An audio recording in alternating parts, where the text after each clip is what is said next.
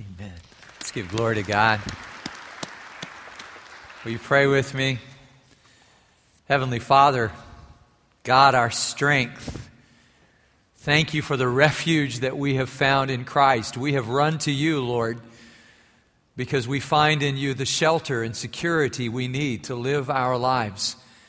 And we believe the psalmist when he says that apart from you, God, we have no good thing, but with you, everything in life is better. You've assigned to us our portion and our cup, our our boundary, Lord, is secure in Christ. The boundary lines have fallen to us in pleasant places. And so we, your people, come to you and rejoice and thank you, God, for every good thing you've given us this week, for this chance to sing, for this chance to open your word, for this chance to live for you. We are grateful. And we pray, Lord, that you would fortify us that you would give us the strength we need today so that we may live for you tomorrow and the next day and the next. And I pray, Lord, that you would draw us close to you. And I pray, Lord, that you will bless our homes, that your peace would rest on our homes. And we ask it in the strong name of Christ our Lord. Amen. God is good all the time. 88% of Christian kids will leave the church when they leave home. Saw that statistic this week. It got my attention. Has it gotten yours? 80 to 88% of Christian kids will leave the church when they leave home. And I was wondering what we are going to do about that. Would you open your Bibles with me to the book of Acts, chapter 2, verses 42 to 47. You have heard these verses before as we've talked about being a wise church, worship, instruction, service, and evangelism. Recently, our staff came to me and said, We feel God calling us to strengthen the homes in our church single adults, married adults, with kids, grandkids, no kids to strengthen the homes in our church with the truth of who Jesus Christ is. And they asked me if I would preach on uh, a wise family today. And I prayed about it and felt God's leading. We'll return to Ephesians next week, Ephesians chapter 4. We're halfway through that book. But today, in a standalone sermon, I want to think with you about what we're going to do about making disciples in our own homes. Let's stand together as we hear the word of the Lord. Acts 2, verses 42 to 47. A wise family writing about the 3,000 new believers and the 120 disciples who had walked with Jesus, Luke tells us in verse 42 of Acts chapter 2 they devoted themselves to the apostles' teaching, to the fellowship, to the breaking of bread, and to prayer. Everyone was filled with awe many wonders and miraculous signs were done by the apostles. All the believers were together and had everything in common. Selling their possessions and goods, they gave to anyone as he had need. And every day they continued to meet together in the temple courts. They broke bread in their homes. I underline that word homes. And ate together with glad and sincere hearts, praising God and enjoying the favor of all the people. And the Lord added to their number daily those who were being saved. Thank you. You may be seated. Sometimes study the word house or home in the book of Acts, and you'll discover how central the home was in the worship of God's people. Of course, before they ever built buildings, they worshiped in their homes, also in the temple courts, but especially from house to house, we see this development. Somebody has said um, a PhD is learning more and more about less and less until you know everything about nothing. One of my friends wrote a dissertation on the use of the word house or home in the book of Acts. And it wasn't more and more about less and less. It was, um, it was substantial when he discovered that the early church took church home with them. Just consider with me that when the Spirit came at Pentecost in a rushing mighty wind, they were in the house that they gathered in, in that upper room in Acts chapter 2, verse 2. They broke bread from house to house, it says in Acts 2, verse 46. In Acts chapter 5, verse 42, it says, They never stopped teaching and proclaiming the good news that Jesus is the Christ in the temple and from house to house. They taught that Jesus is the Christ. When you look in Acts chapter 16, you find uh, in that amazing ministry in the city of Philippi that Lydia, who went down by the riverside to pray on a, on, a, on a Sunday morning, that she became a follower of Christ. And she and everybody in her household, they were all baptized. Later in that same chapter, the Philippian jailer, he and his entire family are baptized together, and they invite those same ones that they had beaten into, into their home so that they can feed them and wash their wounds. And the house becomes central in the life of the church. Before there were church buildings, there were houses.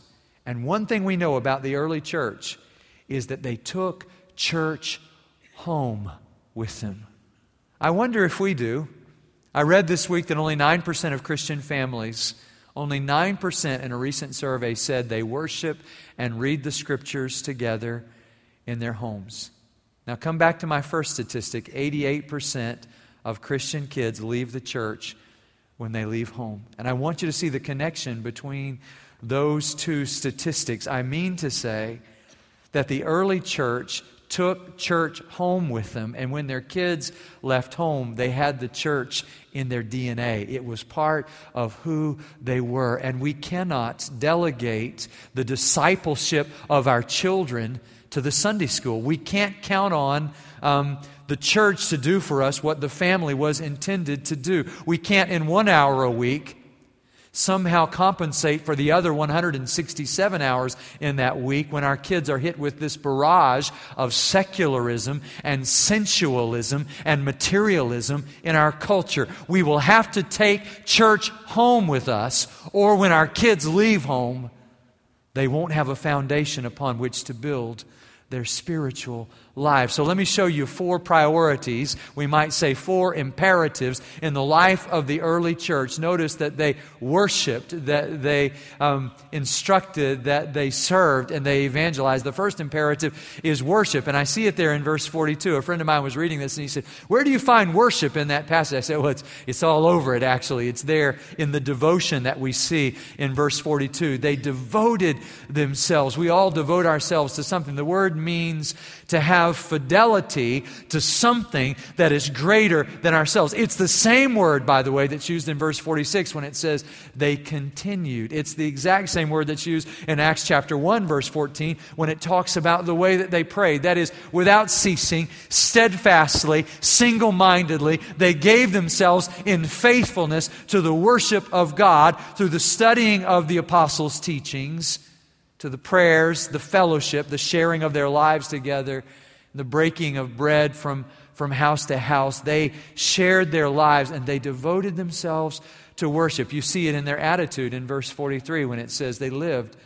with a constant sense of awe. You see it in their rejoicing in verse 47. It's in their attitudes, it's in their actions, it's what they did because worship is not just a noun. We don't just go to worship to a house of worship.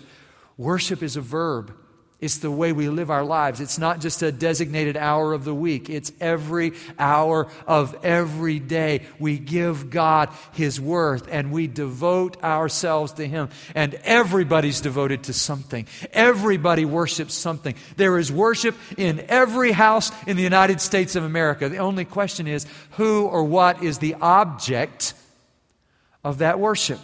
Recent survey of college freshmen asked them, What is most important in your life? What is the highest priority? What is your ambition for the rest of your life? And fully 78% said, The most important thing to me is, do you know what they said? To make a lot of money. We want to make a lot of money. Well, what's wrong with making a lot of money? What's wrong with getting ahead in the world? But every time I ask a college student, Why are you choosing that major? Why are you choosing that career? And they say to me, to make a lot of money. My next question is, why?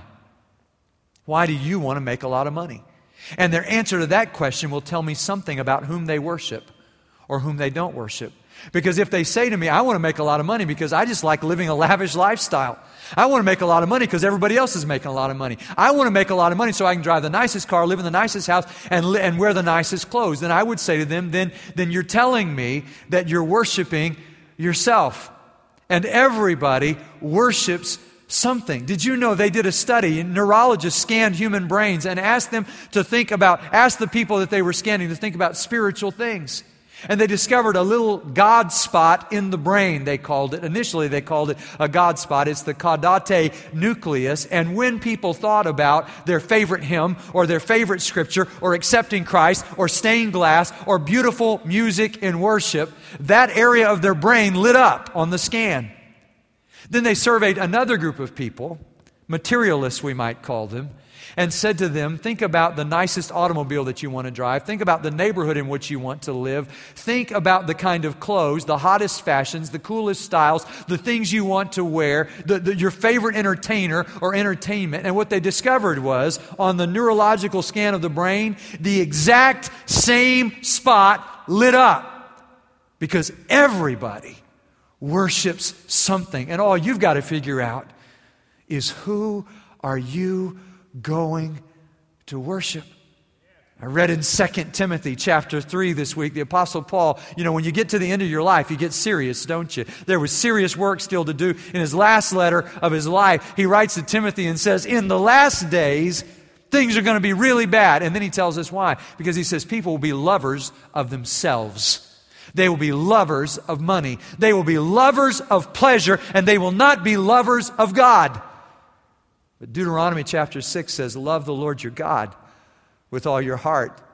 If God has all your heart and all your soul and all your mind and all your strength, well, then there's not room in your life to, to devote yourself to love lesser things because God becomes first, then He puts everything in our lives in perspective. He helps us to have the right priorities in our lives. I'm challenging us to love God first and best so that we don't get caught up in the idolatry of the world, as John calls it in 1 John chapter 2, the, the uh, lust of the eyes, the lust of the flesh, and the pride of life, the cravings of the sinful man, the NIV has it, the uh, lust of our eyes and the, the pride in what we have and what we do. We don't want to get caught up in that, that sort of dangerous exchange that Paul describes in Romans chapter 1 when he says, You've made three very bad trades. He says, if you're not a follower of Jesus Christ, you have exchanged the Creator for His creation. You've exchanged the truth for a lie.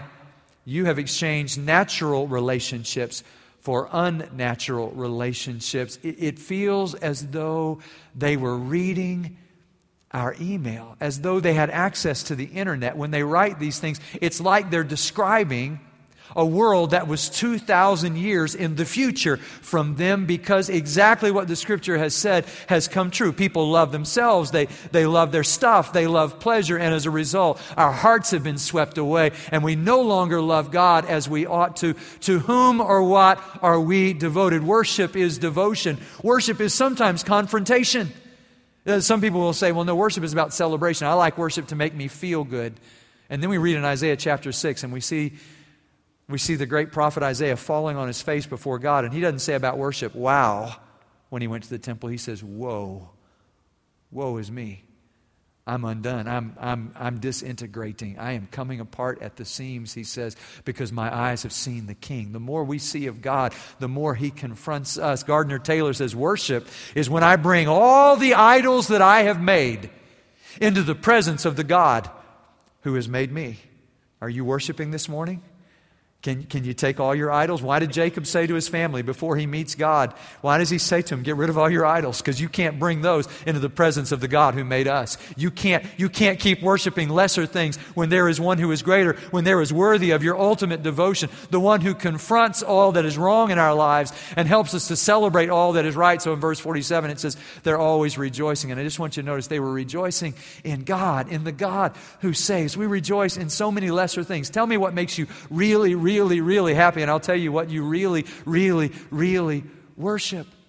And when all of our entertainment falls by the wayside, God will still be on his throne. He will still be God. So, so don't get caught up with the temporal when there is, after all, the eternal. Don't get caught up in the ephemeral when there is something that is celestial. Don't get caught up in, in this world when, when this world is not our home. We're just passing through. And he invites us to a worship in which others catch us in adoration. That's what he's talking about in 1 Corinthians chapter 14, verses 24 and 25. He says, It may be that an unbeliever sits down among you while you're worshiping. And when they hear the truth and they see you loving God with all that you are, they will say, God is among you. And they will be convicted of their own sin. And they will have the chance to follow Jesus Christ. So, worship is the first imperative. The second imperative is instruct. Teach the truth in your home. It says they devoted themselves to the apostles' teaching in verse 42. Then in Acts chapter 5, verse 42, it says, In their houses they never stopped teaching and preaching what? The good news that Jesus is the Christ. So they centered their homes in the instruction of who Jesus Christ is. I'm reading a biography right now of George W. Truett, the great pastor of First Baptist Church in Dallas. Some would say uh, the pastor of Texas, some would say the pastor of America back in those days. He had this amazing nationwide ministry. And in one of his sermons, he was talking to his congregation and he said, The loss of piety in our homes will be the undoing of this country. The fact that we no longer worship in our homes, he said, will be the undoing of this country. He said, We have delegated, we have delegated the instruction of our children to the Sunday school for one hour a week. Whatever happened, he said, to the family prayer altar. Whatever happened to family devotions, whatever happened, he said, to singing great hymns of worship together with your families. And I read that and I thought he could have been, he, he said that in 1920. That was 90 years ago. But he was talking to us. His words ring true today that you and I must teach the truth about who Jesus Christ is to our children. Because if we don't instruct them, believe me when I say the world will. Because the world around us is constantly teaching our children through the hours that they watch television, through the video games that they play, through the internet, through their emails, through their conversations on their phones and text with their friends. They are forever getting an education. And how can we neglect? How can we delegate the spiritual instruction of our children? I love our Sunday school teachers. But Carol has said to me, and I agree, we, we can't do this for families. We'll equip you to do it, but you've got to teach the Bible. And I'll just confess to you, we've not been as good at that as I wish we had been. I'm not up here telling you, do what I have done. I'm saying to you, let's get this right together going forward. And so, and so every night with, with Casey, I'm, I'm reading through. Uh, um, a, a, children's Bible with her. And the truth is, some nights we've missed, and, and then we make sure we do it the next night. But we're trying as hard as we can to put the scriptures before her. And it's amazing because she's never heard the scriptures. And so when we read a story, she'll say to me, Did that really happen?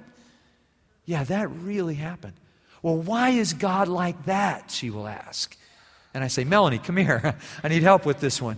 You know, the truth is, we've got to keep teaching our kids and instructing them because it's the truth of Scripture that confronts the falsehood in our culture. Let me just give you an example from my own life, because I, you know, I want you to know 99% of the time when I'm listening to music, it's Christian music. But every once in a while, I listen to love songs, you know, to Michael Bublé, or, um, you know, I'll just date myself here, the Commodores, or uh, um, Lionel Richie, or James Taylor. I'm just confessing my sins before you today. And uh, this week, I was listening to James Taylor. I remember with my brother driving down the road in, in our 1968 Ford Mustang, listening to James Taylor, you know, and, and, I'm, and I'm listening to this as I'm jogging on the bayou, and I'm still thinking about and, uh, you, know, you know, great, brilliant lyrics like, Whenever I see your smiling face, I have to smile myself because I love you. And when you give me that pretty little pout, turns me inside out. There's something about you, baby. I don't know. Isn't it, and this great lyrics, isn't it amazing? A man like me can feel this way. And I'm walking up into the stairwell, you know, and you got great acoustics in the stairwell, and I just start singing as I'm walking up to my office on Thursday morning. No one can tell me that I'm doing wrong. No one can tell me that I'm doing wrong today. And I just heard what I said and thought, no one? No one can tell me I'm doing wrong. I mean, God could tell me that I'm doing wrong, couldn't He? For all have sinned and come short of the glory of God. There is none righteous, no, not one. And the truth that I knew from God's Word confronted the untruth that the culture had planted in my brain while I was listening to the music. And I, I mean, I still like James Taylor, but I can't sing that song like it's truth because it's not really truth, because there is someone who can tell me that I'm doing wrong. And just watch. It's not even subtle anymore. Watch the television, watch the movies, and see the way they are reshaping the values and the norms and the understanding of our kids. And if our kids don't have a, a gold standard, if they don't have an absolute in a world that says, do what's right in your own eyes, we're, we're very much like the days of the judges. Everyone does what is right in their own eyes. And what may be right for you may be wrong for me. What may be right for me may be wrong for you. No, no, no. There is an absolute standard. And we have to teach our children the truth so that when they face falsehood, they will know the difference between the two. The third imperative is to serve. It says that they, they ate together in their homes. I think that's been lost in our families these days. Sometimes we don't sit down. Remember last time you, you only ate? You didn't eat and do something else, eat and watch the game, or eat and watch the TV show, or eat and, and uh, work on your phone on the same, at the same time and check your email. No. They ate together with glad and sincere hearts. The word sincere means simplicity. There was just a there was an uncomplicated way of life for them. It sounds refreshing, doesn't it? It sounds like something we need. And, and as they did that, they shared with each other. So nobody said what was his was his own, verses 44 and 45. But they, they sold their possessions and goods and they gave to everybody else. So that there were, Acts chapter 4, verse 32 tells us, there were no needy people among them because all the needs were met. This is a Christian value that we care about the poor around us. And can I just tell you, test everything by the scripture. Test what I say by the scripture. Be like the Bereans and make sure that this is true. But isn't it scripture va- scriptural value that we serve each other and we care for the poor. So, Ambrose in the uh, early centuries of the church would say, Your brother is standing beside you naked and crying, and you're trying to figure out what kind of carpet you're going to put on your floor. That's the church in the fourth century. He said, um, Basil the Great said in, in uh, fourth century, what is today Turkey, Asia Minor, um, he said to the church there, the, um, food that you don't eat is the food with which you should feed the poor. The garment that's hanging in your closet that you don't wear, that's to clothe the naked. The shoes you don't wear are for the people who don't have any shoes. The money you've been storing up, that's to care for those who don't have any money. That's a Christian virtue. See, I don't care whether it, you know, just test it. I mean, you know, I don't care if it's Oprah or it's O'Reilly or it's The View or it's Beck. Check it against Scripture. And if there's a divergence between the two, go with Scripture. Don't, don't go with, you know, Dwayne's good some of the time, God's good all the time. It's not, uh, test what I say, test what anybody says. Don't get caught up in the trappings of this culture that tell you this is the way life is. Listen to the Word of God. And the Word of God says we're supposed to serve each other. And I see you doing that. I think about George Bruner as we come close to Thanksgiving and all the families to which George and Navas give those turkeys every year. I think about the, the mission centers and, and Ginger Smith and the work that she's doing down there and how Tallowood is, is head over heels involved in that ministry. We have been for generations, but the next generation needs to catch that. I think about Phyllis Fritsch, who sat right back here until about a month ago when she went home to be with the Lord unexpectedly in a car accident, and how she directed our first graders in Sunday school, and how she went down to the prisons and cared for those women who were in jail. I asked somebody, I said, where did she get into that? If you knew Phyllis, you know, I just said, how did she get into that? Well, it was over in Scotland. And she said the prisons over there were a lot worse. And here's a lady who's caring for first graders and prisoners. And where would she get the idea to serve like that except from the scriptures that tell us that Jesus said, I didn't come to be served, but to serve and to give my life as a ransom for many. And when we're worshiping and instructing and serving in the home and teaching our kids that life's not about being served, but about serving other people, then the scripture says that while they were doing that in their homes, the Lord was adding to their number daily those who were being saved. So people were being saved in their homes. It, make it a, a goal that in your own family, that everybody will be a follower of Jesus Christ. And then start talking to your neighbors about it. This is the way the good news of, of Jesus Christ has spread. So in Acts chapter 5, verse 42, the word evangelize is there. It says they never stopped in their homes evangelizing that Jesus is the Christ. That is, they were telling, proclaiming, teaching the good news that Jesus is the Christ. And they told that message over and over again. And in part, we're here today because they did it so well, because the gospel went out, the good news went out. Look, they weren't just more moral. It's not that these early believers were just moralists who just said, you know, we're better, or well, let's all try a little harder to do a little bit better. No, that's not it. They knew they were sinners, and they knew that God had an answer for their sin, and that He had sent His Son to be their Savior. And they told everybody that because everybody they knew and everybody we know needs to know that there is an answer for our sin. And Jesus Christ is the answer for our sin. Jesus is the answer for the world today. Above him, there is no other. Jesus is the way, the truth, and the life. And this message must be told in Houston, Texas in 2010 because it's the only hope for the people who are trying desperately to fill their lives with something and still finding that they're empty until they find that their restlessness is only resolved in relationship with the risen Lord Jesus Christ. And God doesn't have any grandchildren.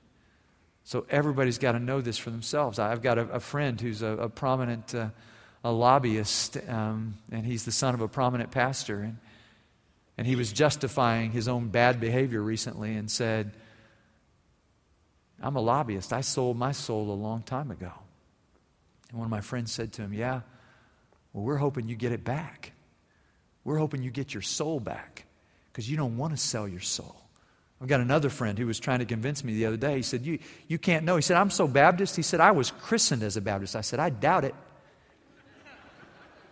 He said, You're doubting my Baptist heritage? I said, No, no, I just doubt, I'm just doubting that you were christened as, as, a, as a Baptist. He said, I was christened as a Baptist in North Carolina. I said, Really? Tell me about that. He said, Well, my parents walked forward and they dedicated me to the Lord. I said, Oh, you were dedicated, but you weren't christened. Because what happened here and what happened in Acts chapter 16 when Lydia made sure her whole family was baptized and when the Philippian jailer led his whole family to Christ and they were all baptized, it wasn't. I just want to be clear about this. They weren't just sprinkling those babies with water. No, no, no. But the ones who were old enough to receive Christ as Savior were putting their trust in Him and as a result of that, they were following him in believers' baptism by immersion. We Baptists don't get everything right, but believe me when I say we got this one right. We are right about this because it's what the scripture teaches that baptism, every family ought to dedicate their kids to God, but our prayer is that at some point they'll own it for themselves. We've been baptizing kids who come from generations of believers this morning.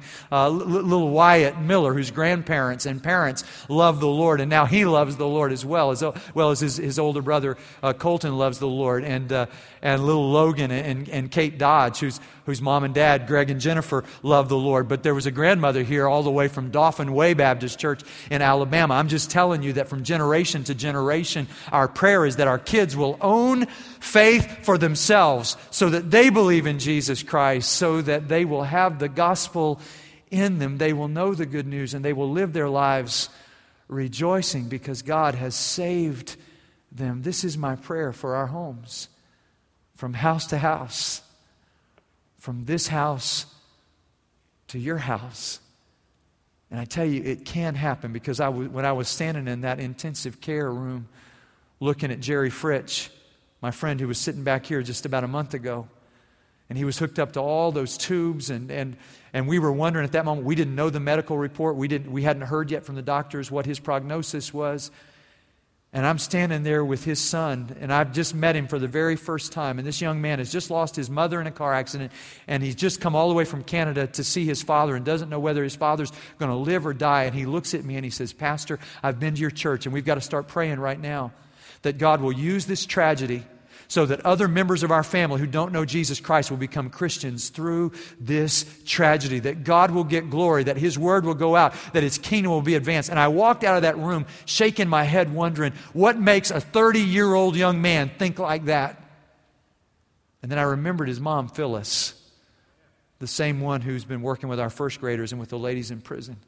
We got letters from those ladies in prison this week telling us about the ministry of Phyllis and them. And one of them said, I'm so sad she's gone, but now I've come to be a believer in Jesus Christ. I'm telling you, when we get this right, not only will we change, but the world is going to change, and our kids aren't going to be part of that 88%, or maybe that 88% statistic will go down when you and I begin to live what we believe and we become intentional. And so, four times in the next year, we're going to ask you to join us in serious seminars in which we are equipped as a church family to do this better than we have done this so that our kids, when they leave home, won't leave the church. Would you pray with me? Father, thank you for your amazing love and grace and your presence in this place. Lord, we confess we need you. We can't live without you, Lord. We need you now. And so I pray that you'd help us to turn to you, to believe the gospel, Lord, to preach the gospel to ourselves, that when we sin, we don't try to clean up the mess ourselves, but in, instead we run to you who sent your only Son to die for us so that we can be forgiven, so that we can forgive others, so that we don't look at people in our culture who disagree with us as our enemies and hate them, but instead, Lord, we love everybody because you loved us first. We love you first, and then we love everybody else because we love you. Help us to live what we believe. I ask it in Jesus' name. Amen.